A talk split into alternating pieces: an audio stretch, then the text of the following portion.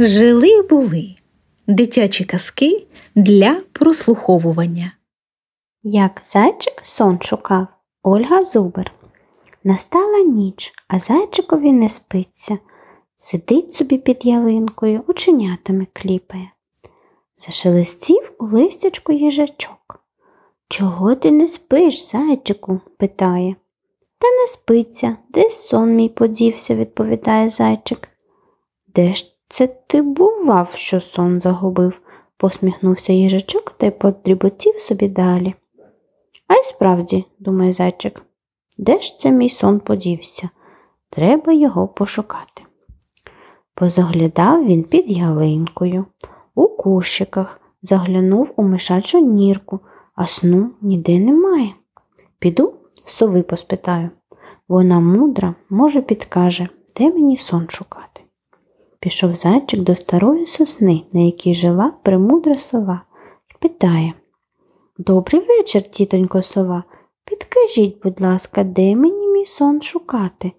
Вам з високої гори все видно. Чи не бачили його? Без нього заснути не можу.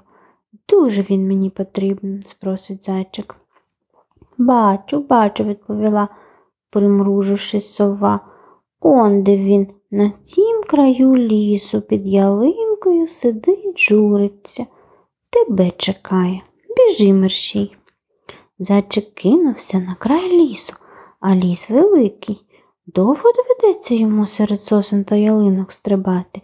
Біг, біг, утомився, упав під сосною, лежить, відгекуючись. Ось трішки відпочину, а потім далі побіжу, каже зайчик. Та від бігу так стомився, що знечувся, як і заснув. Так і ніч минула, а вранці, як прокинувся, нічого не втямить. Де він? Що з ним? Сів, почухав потилицю, згадав нарешті, як сон шукав. Ой, каже, здається мені, що сон мене швидше знайшов, ніж я його. Добре, що він у мене пруткий та спритний, а то довелося б мені по нього аж на край лісу бігти.